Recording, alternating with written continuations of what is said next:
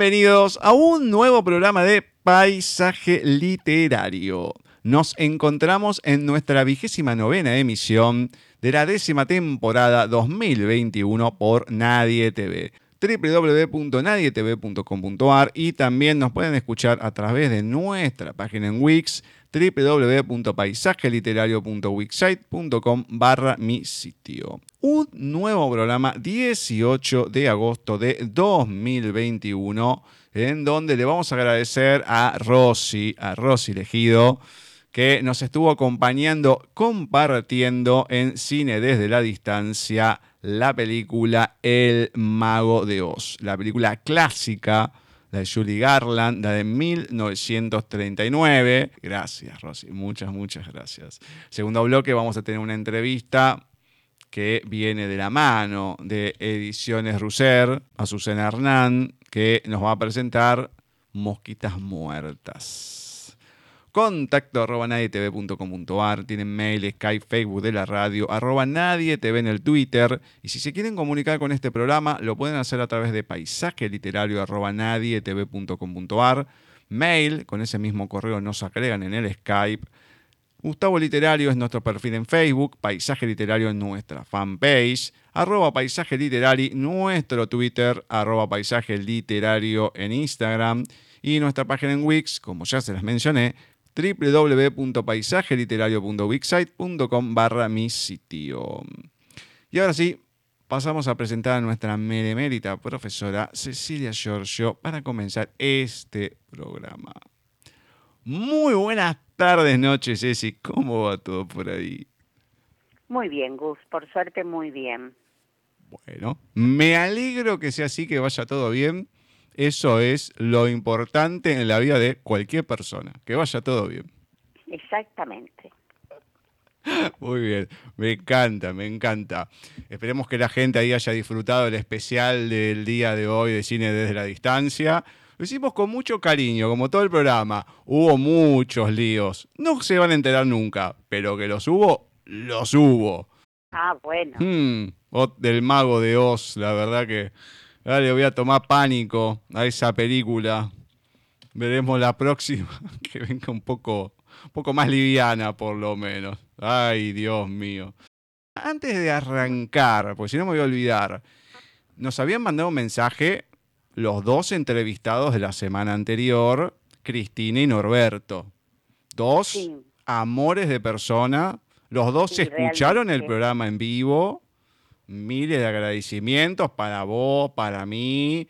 O sea, de Cristina dice que estuvo escuchando un montón de personas de un montón de lados que le iban escribiendo al momento que iban escuchando, que se emocionó con lo que dijimos al final. Menos mal que no nos mandamos ninguna, ¿eh? Porque, digo, chao, escuchó el final. Menos mal que no mandamos nada del otro mundo. Qué lindo, qué lindo. Esas cosas son las que nos hacen que sigamos acá. Obviamente, obviamente, no hay ninguna duda de eso. Así que bueno, esperemos que, que sigan de esa manera, que sigan, o, que vayan increyendo, que vayan viniendo los comentarios y bueno, que esté esa devolución de la gente. Eso es lo importante, lo que nos alimenta en cierta manera más allá de lo que hacemos. Bueno, ahora sí, vamos a empezar con Flavia y los oyentes. Gustavo, Cecilia, ¿qué tal? ¿Cómo están? Muy buenas tardes para ustedes. Espero que estén teniendo una muy buena semana y un muy buen programa también, por supuesto. El saludo y el abrazo a la distancia en este tercer miércoles del mes de agosto para nuestros oyentes de paisaje literario. Estamos reencontrándonos otra vez con los textos de oyentes justamente y en esta ocasión con una poesía de Susana Villalba titulada Marea. Esa conspiración en el susurro, cuando nada dicen, persiste el mar y la piedra en deshacerse, resistiendo. Quizá belleza es esa colisión eternamente fugaz. Como el mar el deseo es movimiento que comienza donde parece acabar. Inútil seducción y sin embargo la piedra se transforma en el amor. Se sabe por el cuerpo, el límite del cuerpo es su plenitud.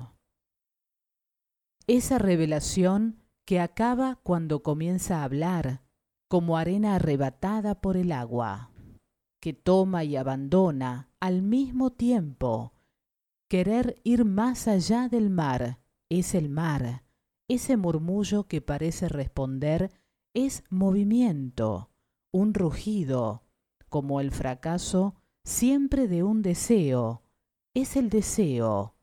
Inútil preguntar la razón que desconoce un corazón de agua. El mar como el sueño, rumorea en la orilla restos de la profundidad. Porque nada dice, dice el mar, que la verdad es agua entre las manos se sabe por tocar. Susana Villalba. Muchas gracias, Fla. Muchas gracias. Le agradecemos también a Susana Villalba por haber escrito este, esta poesía, Marea, y me encantó. Muy bonita, muy, muy bonita. Muy lindo, muy lindo pero comenzamos casi como terminamos la semana anterior, o como mm. veníamos, con las piedras. Oh. Bueno, pero acá persiste el mar y la piedra en deshacerse, resistiendo. Esta piedra va a resistir bien, bien. La piedra se transforma en el amor. Y lo que me gustó también como arena arrebatada por el agua que toma y abandona al mismo tiempo. Y también, casi al final, el mar como el sueño rumorea en la orilla. Me encantó. Tiene, pero tiene metáfora por todos lados. muy lindo, muy, lindo. me gustó, me gustó mucho. Le volvemos a agradecer a Susana, lógicamente, y a Flavia por haberlo leído. Bueno. Por supuesto. ¿Con qué seguimos? Con otra de nuestras oyentes, Nuria Barnes, cubierta de noche. No puedo pasear la calle, la oscuridad no me pertenece. Yo a ella sí. Estamos separadas. Ella me cubre y bajo su manto me deslizó en silencio buscando aquellos momentos que hace mucho tiempo perdí. Ya no soy aquella, no soy la niña a la orilla del mar recogiendo conchas, soy esa adulta que transita la vida entre calles, montañas, mares y seres que me miran y que yo miro.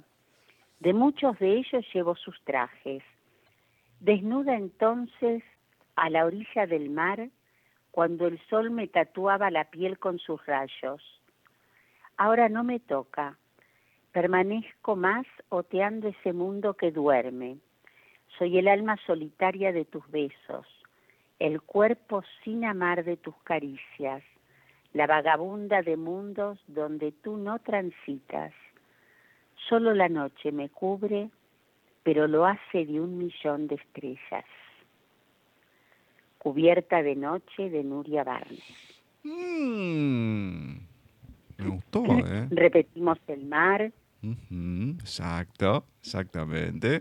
Mm, pero me gustó, ¿eh? también con lindas metáforas. O sea, sí, o sea, muy claro, son metáforas simples, no son rebuscadas y son las que me gustan a mí, porque se entienden a la perfección todo lo que están queriendo decir.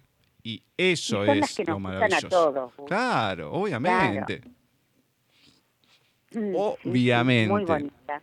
Así que le agradecemos a Nuria, obviamente, la tuvimos ahí entrevistada hace bastante tiempo atrás. Vamos ahora con un cuento de nuestra amiga Blanca Marqués, Un camino de migas de pan. Los churretes en la infantil mejilla denotaba que en algún momento de la travesía el niño había llorado sobre la cara ya sucio de polvo y grasa. Ahora se sumaban los mocos, colgando de la nariz pequeña y roja como una fresa. No un fresón de esos apetecibles que venden en las fruterías, todo presencia y poca dulzura. Una fresa pequeña, cogida de la mata con la manita aún más pequeña, puro bocado de pulpa roja, chorreando jugo por la barbilla menuda. Los ojos de chocolate y la boca plagada de dientes de leche terminaba de crear un niño confite. Lloraba. Hablaba de un perrito bajo las ruedas de un coche. Comió el pan a bocados esparciendo migas con los dedos. Espantó a las palomas que revoloteaban alrededor, chillando desesperado. Si os las coméis, no encontraremos el camino. Comió poco. No quería ser un buen bocado. En el orfanato, en la cama de sábanas limpias con olor a lejía, preguntaba por su hermana. Nadie sabía. Se hizo mayor, dejó de llorar, se comió todo el pan. Y ya no fue de fresa, leche y chocolate. Y mientras otros ancianos echaban migas a los patos, Hansel iba dejando un reguero a su paso, imaginando sonriente el reencuentro con Gretel. Un camino de migas de pan Blanca Márquez. Qué lindo. Me gustó mucho, realmente además ver eh, lo ves, lo ves al nene llorando con la cara sucia de polvo eh, y cómo termina me encantó. Me encantó cómo Hansel quería encontrarse una vez más con Gretel. Muy bonito. Yo no sé cómo ni de dónde sacás estos estos cuentos, estos relatos breves, porque son bellísimos. Gracias Blanca, beso como siempre. A mí me pareció terrible el cuento. Ah, no, a mí me encantó. No, terrible, la perdió a Gretel. Uno se puede imaginar dónde terminó Gretel. Tiene mucha dulzura. y al final parecía que estaba que quedó medio chapa el muchacho porque sí bueno pero es todo algo a mí me hizo acordar tanto al cuento será por eso sí sí no no pero la verdad que las dos miradas yo lo vi terrible las dos miradas. por lo que está queriendo decir además que ya me lo imaginaba la nariz como además que ya como empieza a decir oh bueno que lo está mirando la bruja qué pasó acá Pobrecito, no, encima, me dio mucha pena. Me lo imagino. mucha nostalgia. ¿Sabes qué? Tipo como la canción Balada para un loco, así espantando las palomas.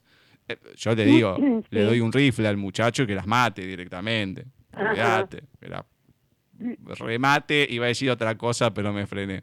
A perdigonazos. las dos miradas. bueno, vamos a ir ahora a ver si da un vuelco, si cambia en algún momento esta historia del comerciante de emociones en la voz de Bani. Muy buenas tardes, noches, Molina. ¿Cómo va todo por ahí? Buenas tardes, noches, Gus. ¿Cómo anda el equipo, oyentes?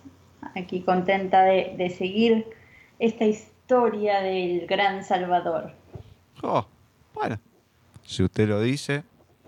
Antes arrancar con toda esta historia. Que, pensábamos que venía bien el romance, todo, y trácate. Vuelve a caer ahí entre la pelea y todo. Pero antes de, de comenzar a retomar, ¿cómo le fue en estos días? Muy bien, acá un año más vieja, eh, recibiendo mucho amor a distancia y otro poco de acá, pero muy bien, disfrutando. Ay, podría decir tantas cosas con lo que acaba de decir, pero creo que no es ni el horario ni el programa indicado. Cualquier cosa este audio me lo reservo para unas horitas más adelante cuando esté en confusión y lo voy a desglosar con los chicos, cualquier cosa. Muy bien, muy bien. Sí, sí, dada. Pero bueno, me alegra no que esté un año más vieja, obviamente, ¿no? Pero que siga viva, que siga adelante, con proyectos. pero viejo, es feo decir viejo. Mejor digamos un año más experimentada. Bueno, tiene experiencia usted en ese caso, ¿eh? dejamos así. Bueno, está bien. Espero que, que haya ido bien y que le vaya bien en su nuevo año. Espero. Espero. Muchas gracias. Bueno, a ver, ¿qué pasa con esto? Porque terminó el capítulo, como dije, pintaba todo bien hace dos capítulos atrás, que el amor, el reencuentro y todo. Empiezan los conocimientos y rácate. Otra vez la pelea, no te vuelvo a ver, me voy y todo. y volvemos al desamor. Entonces, ¿qué pasa? Bueno, usted bien lo dijo, terminamos un capítulo, así que hay que comenzar uno nuevo. Y este capítulo 8 es bastante prometedor por el título. Pero bueno, vamos a ver si lo que pasa realmente le hace un poco de honor a este título y nos da un poquito más de luz y esperanza. Hmm. A ver. Capítulo 8 del comerciante de emociones. El amor naciente el amor en plenitud y el amor que ha pasado. Valeriano Ayala murió de una inoportuna pulmonía. Su corazón dejó de latir pasados los 84 años de edad. Sus últimos instantes estuvieron bañados de un resplandor dorado y un olor a canela que envolvió el recuerdo de Teresa Luna.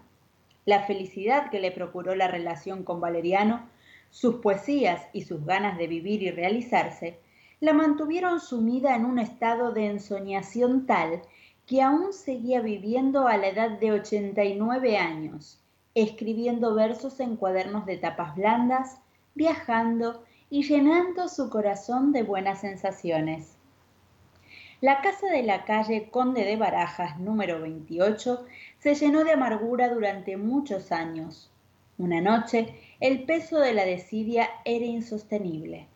El comerciante cenaba con la única compañía que aportaba su incumplimiento para con las hilaridades de la vida. Se limpió la boca con una servilleta y bebió un sorbo de agua. Había llegado el momento. Posiblemente, a estas alturas de la historia, la leyenda del sauce llorón que narré en la página 94 habrá quedado ligeramente olvidada. En ella hago alusión a un síntoma muy peligroso que deriva de la enfermedad cardíaca que ya conocemos, el síntoma alfa. Pues bien, este siniestro signo se apoderó de Sebastián Plaza aquella noche. Tanto fue así que aseguró el nudo de la soga varias veces para tener la seguridad de que no se rompiera. Subió a una silla y pasó la cuerda por encima de una viga de madera. A continuación, volvió a asegurar el nudo. La ejecución era inminente. Rodeó su cuello con el material rugoso de la cuerda. Quizás mañana pueda ser feliz, pero hoy no merece la pena intentarlo, dijo. La nuez de su garganta se encogió. Iba a separarse de la estabilidad que proporcionaba la silla cuando oyó un ruido minúsculo en la planta de la vivienda. Sebastián ardió en temor suponiendo que recibía de nuevo una visita de ultratumba. La anciana espectral se convirtió en un huésped habitual en sus abatimientos nocturnos. El comerciante era incapaz de despegarse del olor a tinta que dejaba a su paso. Varias veces a la semana, la madrugada emitía un hálito endemoniado para Sebastián. Sentada al escritorio de madera, la anciana decrépita seguía escribiendo, sobre un pergamino, una historia misteriosa sobre el comerciante. Mojando la punta de su pluma en el interior de un tintero, cada vez más vacío y seco. Esta vez me adelantaré a tus planes, vieja bruja, rió el comerciante. Miré por mi propio pie hasta el infierno. Sebastián Plaza se lanzó al vacío. Su cuerpo se balanceaba. Intentaba no pensar en nada para que la oscuridad lo recogiera con rapidez y el sufrimiento no fuera excesivo. Su rostro se coloreó con el rojo de la asfixia. Su lengua quería alcanzar una última plegaria. Sus oídos dejaron de escuchar el crujir de la cuerda que se rompió para dejar caer el cuerpo del comerciante sobre el sofá del salón, amortiguando su desesperado intento. Pasados unos minutos, volvió a oír un sonido en la planta baja. Ya no me das miedo, engendro del demonio, pensó apretando los puños. Bajó la escalera con determinación. Sin embargo, aquella noche el fantasma no tenía los rasgos de una mujer vieja, sino la tez limpia y preocupada de Elisa Guzmán. Aquella noche Sebastián Plaza descubrió a su hija amontonando los contratos de los clientes que tanto le había costado adquirir. ¿Qué estás haciendo con esos papeles? No los toques. Tendrías que estar trabajando en el centro médico. Siento que me hayas descubierto, pero ya me perdoné hace años por el mal que te estoy ocasionando. Intenté hablar contigo, pero fue imposible. ¿Me estás robando los contratos? ¿Qué está ocurriendo aquí, Elisa? Son para el señor de Frog. Te pediría, por favor, que dejaras irme. Mañana recogeré mis cosas y me marcharé de la casa. Pero antes, no te olvides de llevárselos todos, dijo Sebastián amontonando varias columnas de papel y poniéndolas en los brazos arquelados de Lisa. Si supieras lo que estás haciendo, no habrías puesto un pie en este despacho.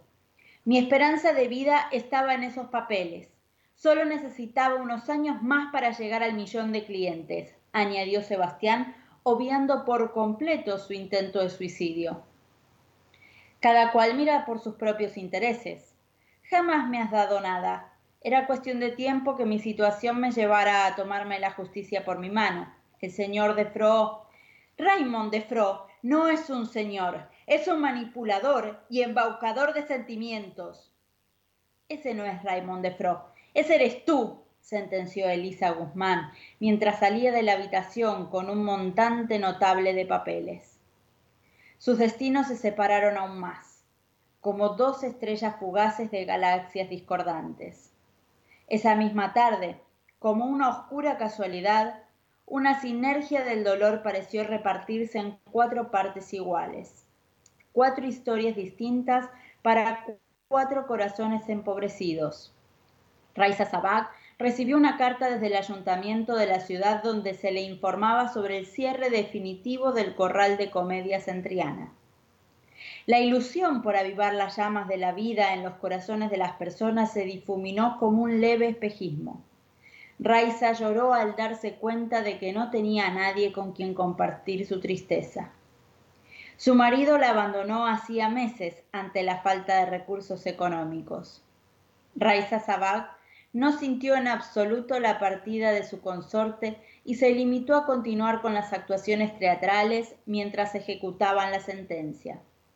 Seguía sin perdonarse por lo ocurrido con su hermano, provocando una culpa que no le correspondía soportar.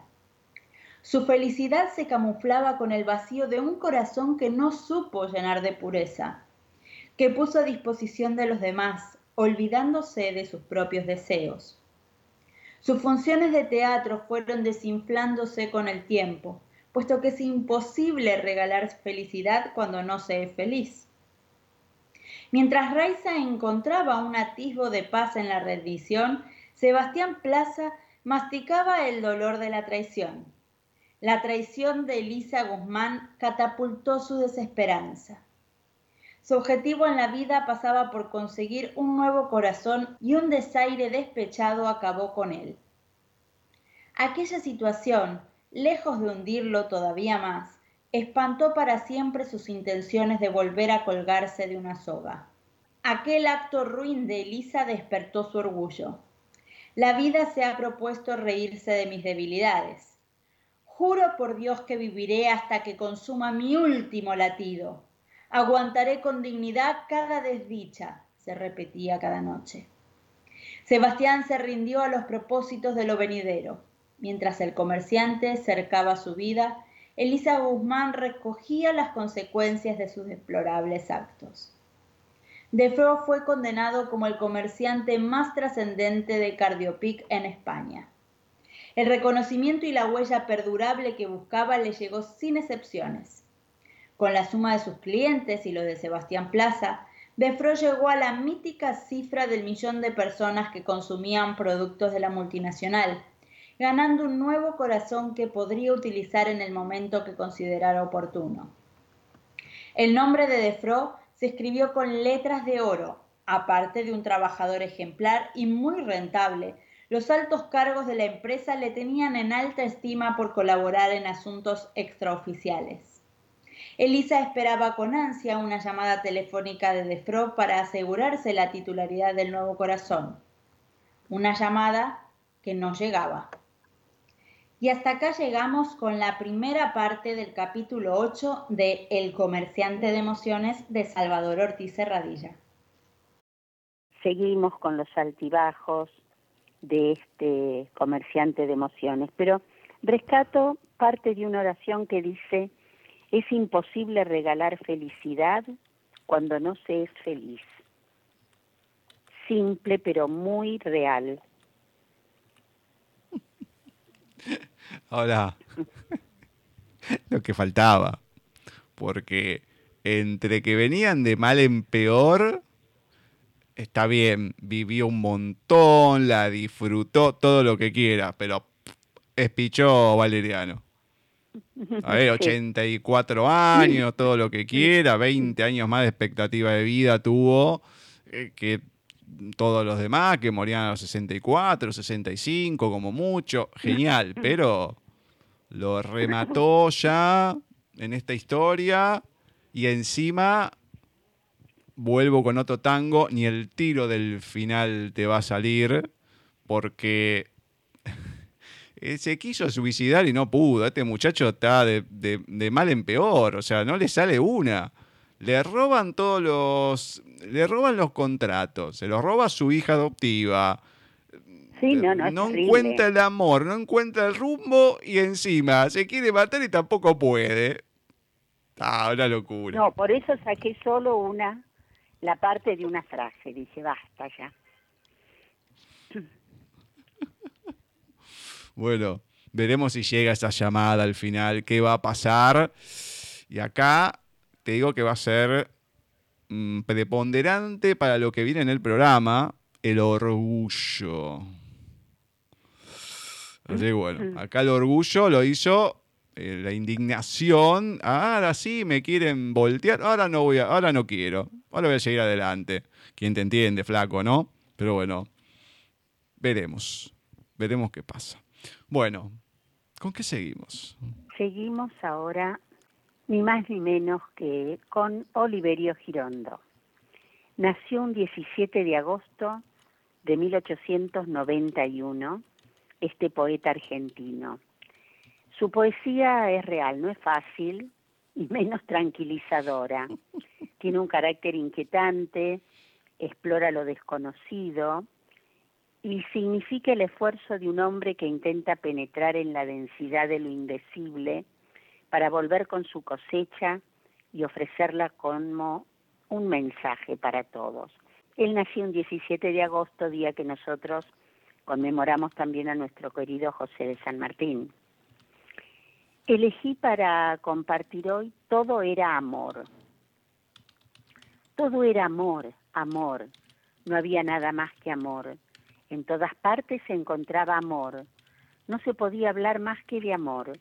Amor pasado por agua a la vainilla, amor al portador, amor a plazos, amor analizable, analizado, amor ultramarino, amor ecuestre, amor de cartón piedra, amor con leche, lleno de prevenciones, de preventivos, lleno de cortocircuitos, de cortapisas, amor con una M, con una M mayúscula, chorreado de merengue, cubierto de flores blancas, amor espermatozoico, esperantista, amor desinfectado, amor untuoso, amor con sus accesorios, con sus repuestos, con sus faltas de puntualidad, de ortografía, con sus interrupciones cardíacas y telefónicas, amor que incendia el corazón de los orangutanes, de los bomberos, amor que exalta el canto de las ranas bajo las ramas, que arranca los botones de los botines,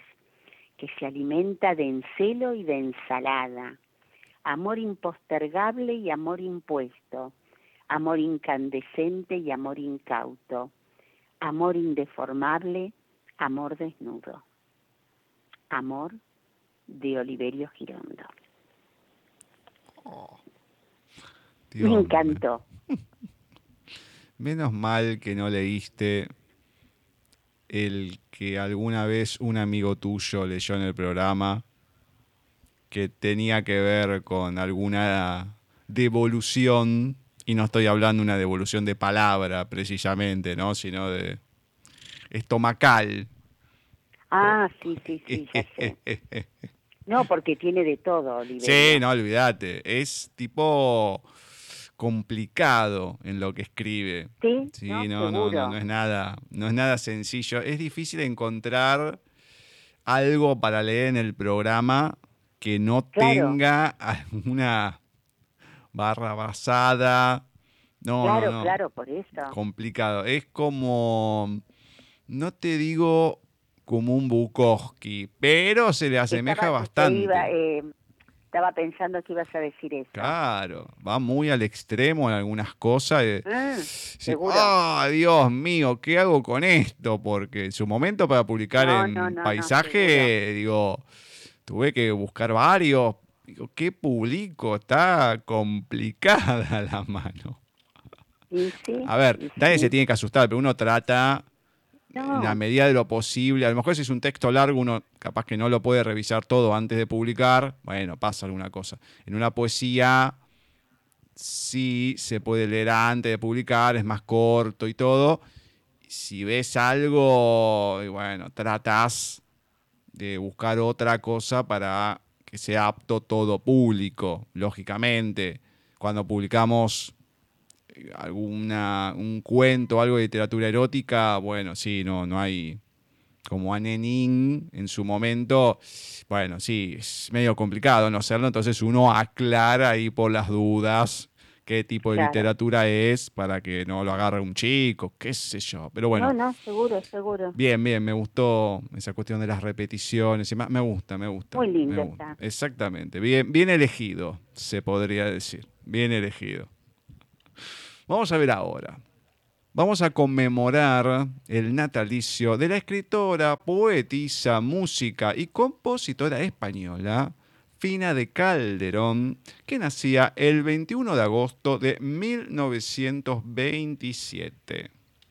Su carrera estuvo muy vinculada a Toledo, ciudad que siempre le interesó artística e históricamente, e hizo del cigarral del Santo Ángel Custodio, del que era propietaria, un centro de encuentro de poetas y actividades culturales de relevancia internacional. Y hoy, de Fina de Calderón, primer disco. Gira que gira girando, mi primer disco grabé, mientras cantaba sin verte, que me escuchaba soñé. Gira que gira girando, hoy para ti se estrenó ese camino redondo que mi canción recorrió. Puede que nunca me escuches tú y no sospeches que te amo así, pero te quiero, te quiero yo, te quiero solo a ti. Puede que un día al oír mi voz, mi amor comprendas, y yo no sé si en la ruleta de mi destino perderé o ganaré. Por el mundo vueltas alrededor de dos palabras que no te oí, pero te quiero, te quiero yo, te quiero solo a ti. Hoy a la luna le pediré su blanco disco que bajará, mi primer disco junto a la luna. Creo que te encontrará. Primer disco Fina de Calderón. Este primer disco me gustó mucho.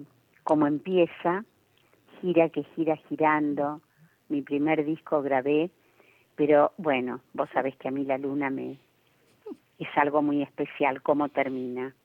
Hoy a la luna le pediré su blanco disco que bajará. Mi primer disco junto a la luna, creo que te encontrará. Me encantó. Eh, la verdad que muy simpática, muy simpática, con mucha alegría, mucha rima. Hoy venimos medio así con los textos, me gusta, me gusta. Más allá de esa añoranza del amor, que no se da cuenta el muchacho ni nada. Y también cuando empezó, mira qué pavada te voy a decir, porque a mí me hizo acordar, no sé cómo se llama, ni nada, vos seguramente lo conocerás, pero se lo escuchaba a mi tía cantar una partecita que decía, gira la rueda, tonto lontero, gira la rueda. Ah, sí, eh, eh, gira la rueda del tonto lontero, gira la, la rueda del tontorilá, algo así. Sí, sí, no me acuerdo bien, pero sí, sí. Entonces, sí, es claro, cuando lo decía irónicamente mi tía cuando pasaba algo, como que otra vez. Claro, Entonces, ese comienzo de gira y demás me hizo acordar a eso. Es una genialidad porque siempre me pasa con alguno esa memoria emotiva que soy denso y siempre lo digo, pero te traslada a otro lado. Es una cosa genial y el recuerdo de esa manera. No, es hermoso. Dentro de poco, no me acuerdo bien cuándo, pero dentro de poco es el día de la tía, así que voy a ver si, si ah, encuentro algo. Y es más, ¿sabes qué me dijeron? Lo que pasa es que no lo puedo hacer. Porque estuve hablando o mensajeándome con Cristina Pérez, la entrevistada la semana pasada, la malagueña. Sí, sí. Entonces le conté algunas cosas que lo había dicho en la entrevista. Bueno, comento en privado, el tema de los cuadros y demás. Dice, ¿Nunca pensaste en escribirlo? Ah, no, no ah, bueno, Cristina, bien, te felicito. No, pero no puede, no me da la... O despertemos la mano hábil y la mente lúcida de Gustavo. No, pero no me da el tiempo. No me además que, imagínate que para escribir una novela, o sea, podés sacar algo de lo que cuento y escribir una novela tranquilamente. Pero... Que no sea larga. Empecé a escribir partes. Sí, pero va a ser un... Voy a tardar más que, que Homero. tenés toda la vida por delante. Voy a tratar, voy a, voy a demorar más que... Ay, ¿cómo se llama? Se me fue el nombre. Ah, el de la Ilíada. Eh, que tenía que ir a Ítaca y demás. Pues me sale Homero, pero Homero es el que lo escribió. ¿Ulises? Ulises, ahí está, sí, sí, sí. Voy a tardar más que Ulises en llegar a su patria, olvídate. Bueno, no importa, inténtalo. Tendrá que encontrar un hilo conductor entre alguna, algunas partes de lo que cuento, porque una cosa sí, conté una cosa por separado y todo, pero un hilo conductor. Bueno, relatos, relatos. ah, qué sé yo, sí, puede ser, no sé. Pueden ser relatos.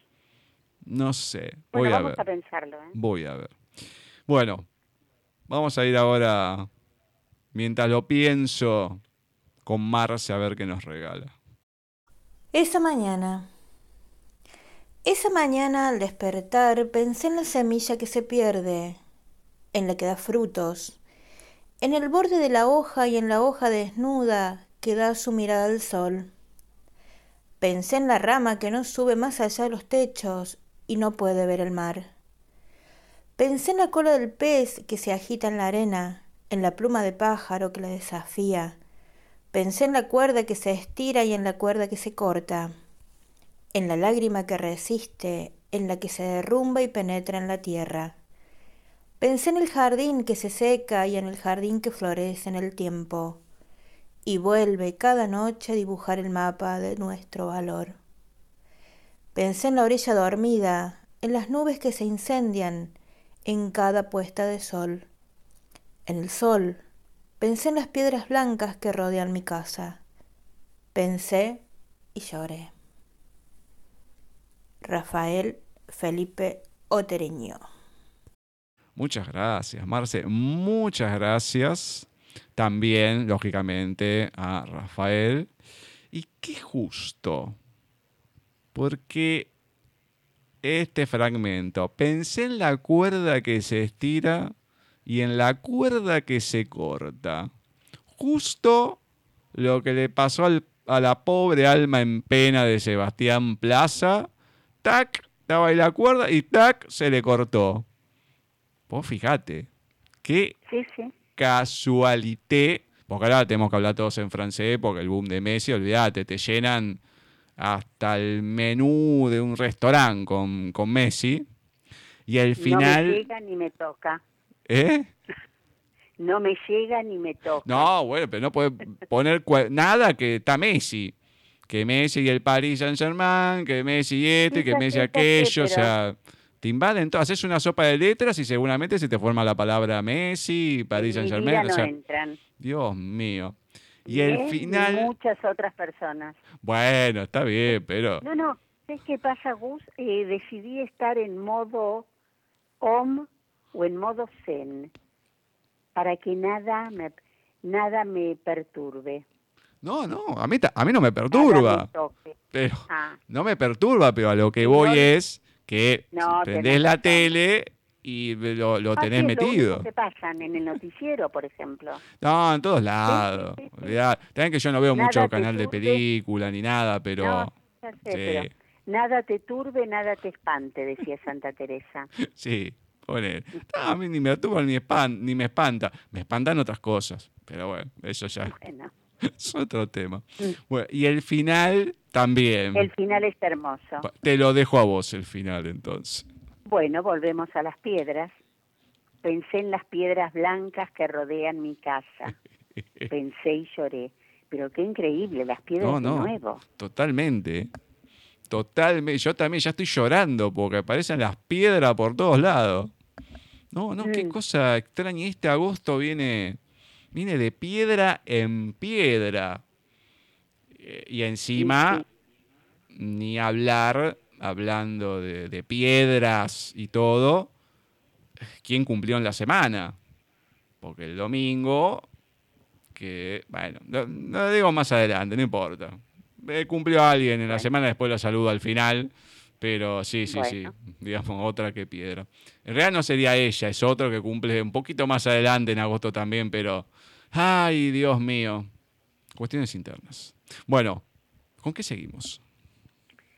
Seguimos, eh, ay, qué lindo, con Federico García Lorca, un gran poeta perteneciente a la generación del 27, falleció un 19 de agosto de 1936. Bueno, falleció es una forma de decirlo, fallecieron, diría yo. Poeta importantísimo de la literatura española del siglo XX. Yo siempre leo un poema y luego busco frases, pero esta vez no. No, no, no, tengo que leer de él, creo que ya lo he leído, pero amo este poema, Romance de la Luna Luna. La luna vino a la fragua con su polizón de nardos, el niño la mira, mira, el niño le está mirando. En el aire conmovido mueve la luna sus brazos y enseña lúbrica y pura sus senos de duro estaño.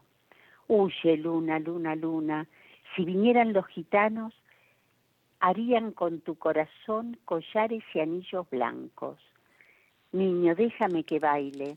Cuando vengan los gitanos te encontrarán sobre el yunque con los ojillos cerrados. Huye luna, luna, luna, que ya siento sus caballos. Niño, déjame, no pises mi blancor almidonado. El jinete se acercaba tocando el tambor del llano. Dentro de la fragua el niño tiene los ojos cerrados. Por el olivar venían bronce y sueño los gitanos, las cabezas levantadas y los ojos entornados. Cómo canta la sumaya, Ay, como canta en el árbol, por el cielo va la luna con un niño de la mano. Dentro de la fragua lloran, dando gritos los gitanos. El aire la vela vela, el aire la está velando. Romance de la luna luna de Federico García Lorca. Y termino llorando siempre. Sí, además que es re lindo, es tétrico también como termina. Sí. La verdad que uno dice, ay, qué lindo, pero después, termina, si lo terminas analizando bien, decís... no, no, no, es terrible. terrible.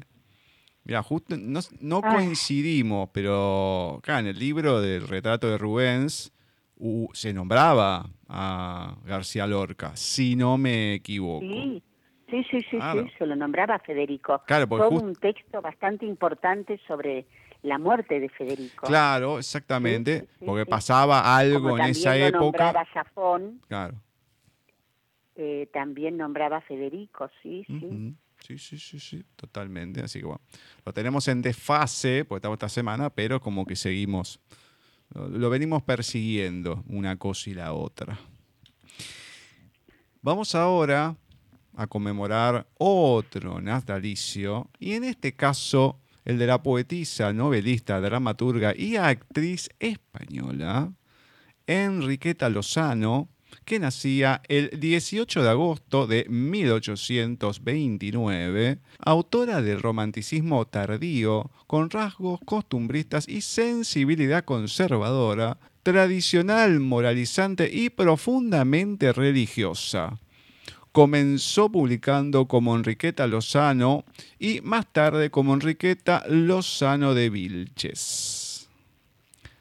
Hoy de Enriqueta Lozano, yo amo más de tal manera. Yo amo más de tal manera que por el hombre que adoro pasara una vida entera de sufrimiento y de lloro y aunque de mí se olvidara, siempre, siempre lo amaría.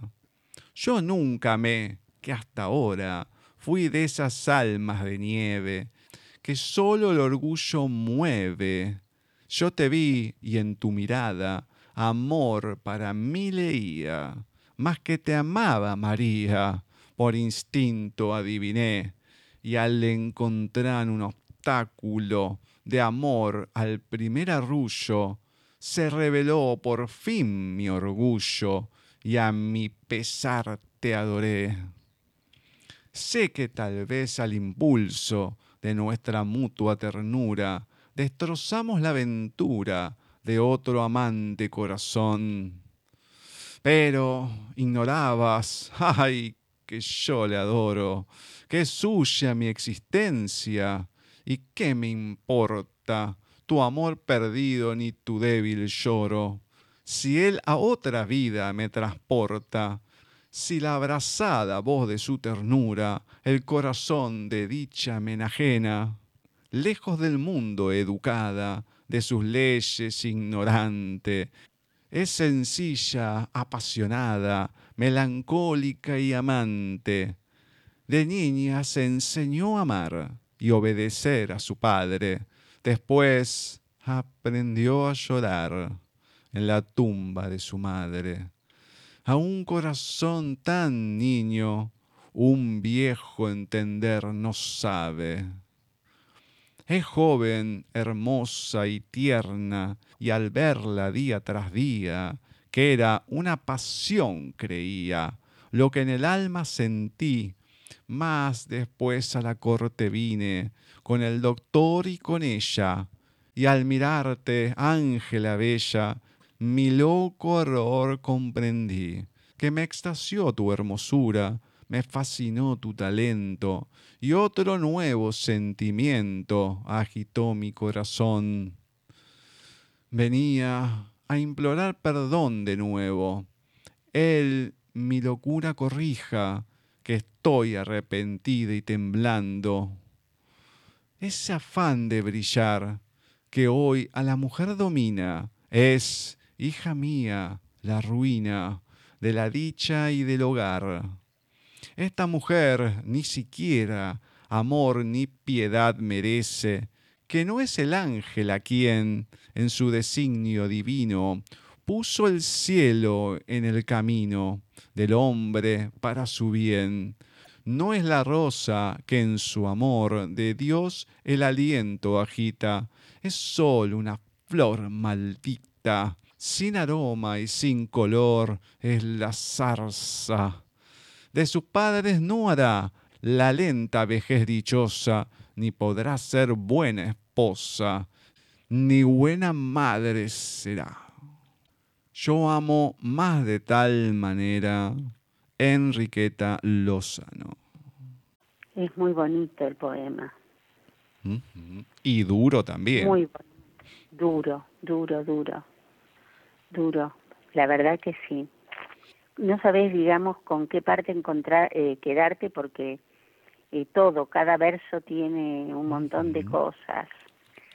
Eh, Dice, lejos del mundo, educada en sus leyes ignorante, es sencilla, apasionada, melancólica y amante. Es hermoso eso. vamos a tener el llanto, el, el sollozo y demás, y tenemos rivalidad, orgullo, el trofeo del otro, y la voz de ambos, pues está ella y él. Y en distintas etapas. Y el claro, la rivalidad es de orgullo, decir, ah, no me importa nada, va a ser mío. Después, no, pero prefiero la otra.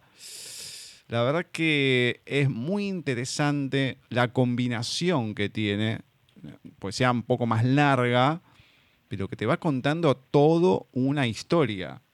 Y es genial cómo es que se va narrando a través de los versos sí, sí. Mm, me encanta, me encanta. Bueno, vamos a ir ahora al último audio que tenemos de Flavia. El 17 de agosto de 1987 fallecía el poeta, periodista y político brasilero Carlos Drummond de Andrade, considerado por la crítica como uno de los mayores poetas del Brasil. Fue candidato al Premio Nobel de Literatura. Carlos Drummond de Andrade. Vamos, no llores. Vamos, no llores. La infancia se ha perdido, la juventud se ha perdido, pero la vida aún no se ha perdido. El primer amor ya pasó, el segundo también pasó, el tercer amor pasó, pero aún continúa vivo el corazón. Perdiste a tu mejor amigo, no realizaste ningún viaje, no posees tierra, ni casa, ni barco, pero tienes un perro. Algunas duras palabras en voz tenue te golpearon. Esas nunca, nunca cicatrizan. Sin embargo, ¿existe el humor? Vamos, no llores.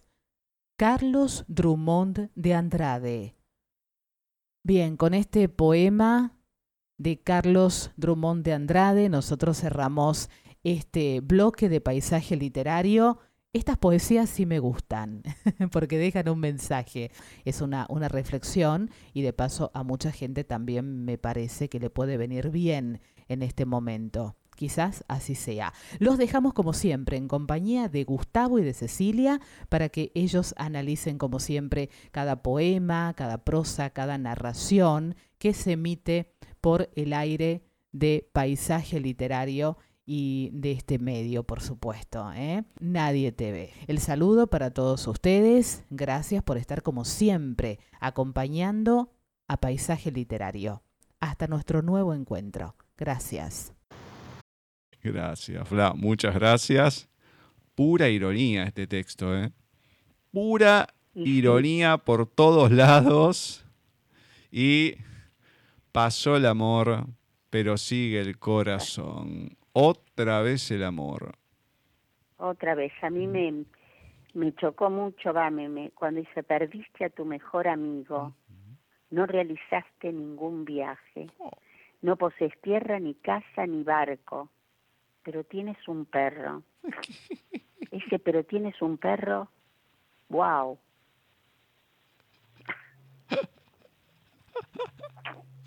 Eso claro. pura ironía. Bueno, no tenés pero tenés alcohol, está bien. Uno, uno lo está tomando desde la ironía, pero también uno puede decir, bueno, pero es la cuestión positiva, ¿no? Esto, lo... Pero dale, tenés que meter el dedo en la llaga de esa manera. Claro. Pasó el amor, pero sigue el corazón. Me encantó porque está bien. ¿Y qué quiere que haga? No, es mortal, mortal. Bueno, ¿con qué empezamos esta última triada que tenemos hoy? Con Julio Cortázar, como estamos haciendo estos miércoles, y con Lucas. Hoy vamos a leer Lucas, sus métodos de trabajo. Como a veces no puede dormir, en vez de contar corderitos, contesta mentalmente la correspondencia trazada, porque su mala conciencia tiene tanto insomnio como él. Las cartas de cortesía, las apasionadas, las intelectuales, una a una las va contestando a ojos cerrados y con grandes hallazgos de estilo y vistosos desarrollos que lo complacen por su espontaneidad y eficacia, lo que naturalmente multiplica el insomnio. Cuando se duerme, toda la correspondencia ha sido puesta al día.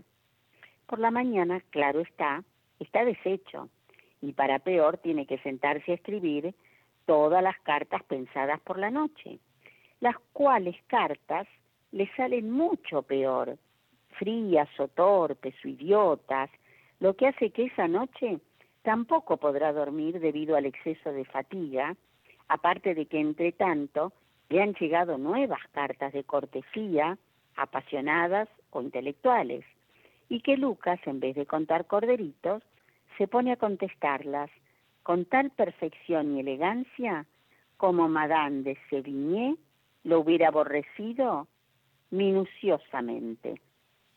Lucas, sus métodos de trabajo, de, por supuesto, Julio Cortázar mío, ¿qué? Este Lucas es un loco lindo. Pero hoy también es el día de los textos medios raros. Medio raro. Es muy atravesado. Y el final te quedas como diciendo, ¿qué? ¿Qué cosa? ¿Qué pasó? ¿Dónde? ¿Cómo? ¿A dónde? Vamos ahora con el último audio que tenemos de Molina. Sos todo eso que sentís y haces. Sos esas palabras que le dijiste ayer a esa persona que no la estaba pasando bien. Sos la mirada frente al espejo, dormida, esperando que sea un buen día. La primer sonrisa que regalaste, el desayuno para vos o para tres. El buen día de quienes amás. Sos ese proyecto que está en camino, independientemente del resultado. Sos quien se permite dudar, reír, llorar, tener un momento para frenar de tanto ruido. Quien decide en qué invertir su tiempo. Quien se detiene a sentir honestamente sin tener que convencer a nadie de su fortaleza. Sos quien se permite la incertidumbre del momento. Quien sabe estar adentro, bucear adentro, construir el amor sincero, pero que también sabe hacerlo afuera y encontrarse en otras almas, otros cuerpos, en otras treguas. Sos eso que hiciste cada día de tu vida con el amor honesto, que supiste ofrecer, ofrecerte a tiempo. Ojalá siempre te puedas decir, decirte la verdad, y que no tengas que convencer a nadie de eso que se nota en tus pasos, en tu alma y en tus ojos. Sin Wololo. Muchas gracias, Vani. Muchas gracias a Sin también por un nuevo texto que podemos leer acá. A ver, me gustó. Es raro también este texto. Sí, es extraño. No sé si habla de alguien que está embarazada o no. no la verdad, no supe por dónde iba. Y, me, y es raro, porque suelen ser bastante claros. No, no, no supe, no supe. Puede ser, ¿eh? Hoy es un día que me deja muy, muy perdido con los textos. La verdad que hay varios, varios que... Pero ¿qué quiso decir? ¿Por dónde quiso ir? Habíamos empezado bien, textos tranqui, simples, hermosos, y se nos fue complicado. ¿Y qué querés? Sí, después de Salva, y se nos complicó todo el panorama. Se nos complicó toda la historia. Y aprovechamos que ya pasó y esperemos que haya pasado un muy lindo cumpleaños la señorita Molina, o señora Molina, no sé qué, en qué rubro estará a esta altura, pero esperemos que haya sido un día de provecho, ya que estuvo hoy el 15 cumpliendo años. Bueno, esperemos, esperemos. Exactamente, desde mm. acá un beso gigante medio atrasado. Eh, sí, bueno, pero no podemos salir los domingos también, olvídate. Que agradezcan que salimos los miércoles. olvídate. Bueno, ¿con qué finalizamos? Vamos a terminar con Palmeritas de Adolfo Barrera. Eh, hoja o capítulo 47. Javier le narraba a su hija el modo en que la trajeron a la vida como buen alfarero iba armando un muñequito con masa de arcilla mientras hablaba. Julieta estaba llorando. El padre, para calmarla, buscó en su taller el material y lo puso en la mesa, al costado de la leche que la nena pequeña no quería tomar y por lo que hacía tanto escándalo. Con humor y ternura explicó que con la dignidad de los abuelos le habían hecho las piernitas con el corazón de la mamá, el cuerpito. Con la alegría del papá, bueno, la pancita, que con los sueños la cabecita, y así. El hermano mayor que compartía el desayuno se movió incómodo. A vos te hicimos igual, pero nos quedamos sin belleza al final, bromeó con cariño el ceramista. A Julieta le encantó la historia, y como a todos los niños que le gusta un juego, dijo, Haceme de nuevo, papá. Palmeritas de Adolfo Barrera. Anda a acordarte de todo lo que dijiste, ¿eh? pobre, pobre el hermanito. ¿Cómo le va a decir eso? Exactamente. Volvemos con la crueldad. Yo no te puedo creer. No te puedo tan tierno y todo. Pa, me gusta. Por Gil, hacer esas, como decir, esas sonceras. ¿Viste ahí? Hacelo de vuelta ahora, a ver cómo te sale. Dios mío, la verdad que es increíble este hombre, increíble. En el bloque que sigue vamos a estar entrevistando a otra autora de Ediciones Russer. En este caso va a ser Azucena Hernán, que nos va a estar presentando su libro de relatos, Mosquitas Muertas. Pero antes, saben que José Ángel Grañabat nos comparte esas obras fundamentales de la música. Hoy no es la excepción, la vez anterior lo presentó él, hoy me toca a mí. Así que vamos a escuchar la belleza del cantautor, cineasta, escultor, pintor y poeta español Luis Eduardo Aute. Pertenece a su álbum Segundos Fuera, publicado en 1989, con el que inició la trilogía Canciones de Amor y Rabia. Este trabajo reflejó su desengaño frente a los sueños perdidos.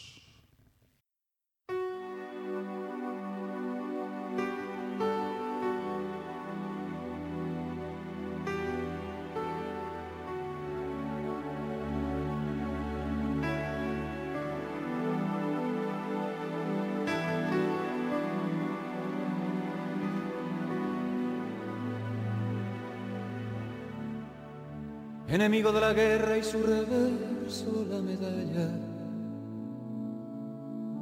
No propuse otra batalla que librar al corazón de ponerse cuerpo a tierra bajo el paso de una historia que iba a alzar hasta la gloria el poder de la razón. Y ahora que ya no hay trincheras, el combate es la escalera y el que trepe a lo más alto pondrá salvo su cabeza, aunque se hunda en el asfalto. La belleza, la belleza, la belleza, la belleza, la belleza.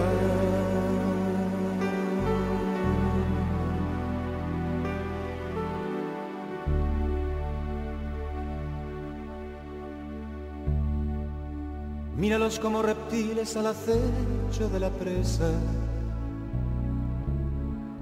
negociando en cada mesa maquillajes de ocasión, siguen todos los raíles que conduzcan a la cumbre, locos porque nos deslumbre su parásita ambición. Antes iban de profetas y ahora el éxito es su meta.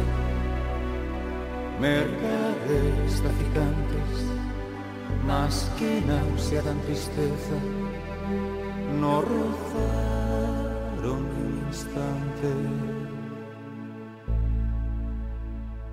la belleza, la belleza, la belleza, la belleza, la belleza.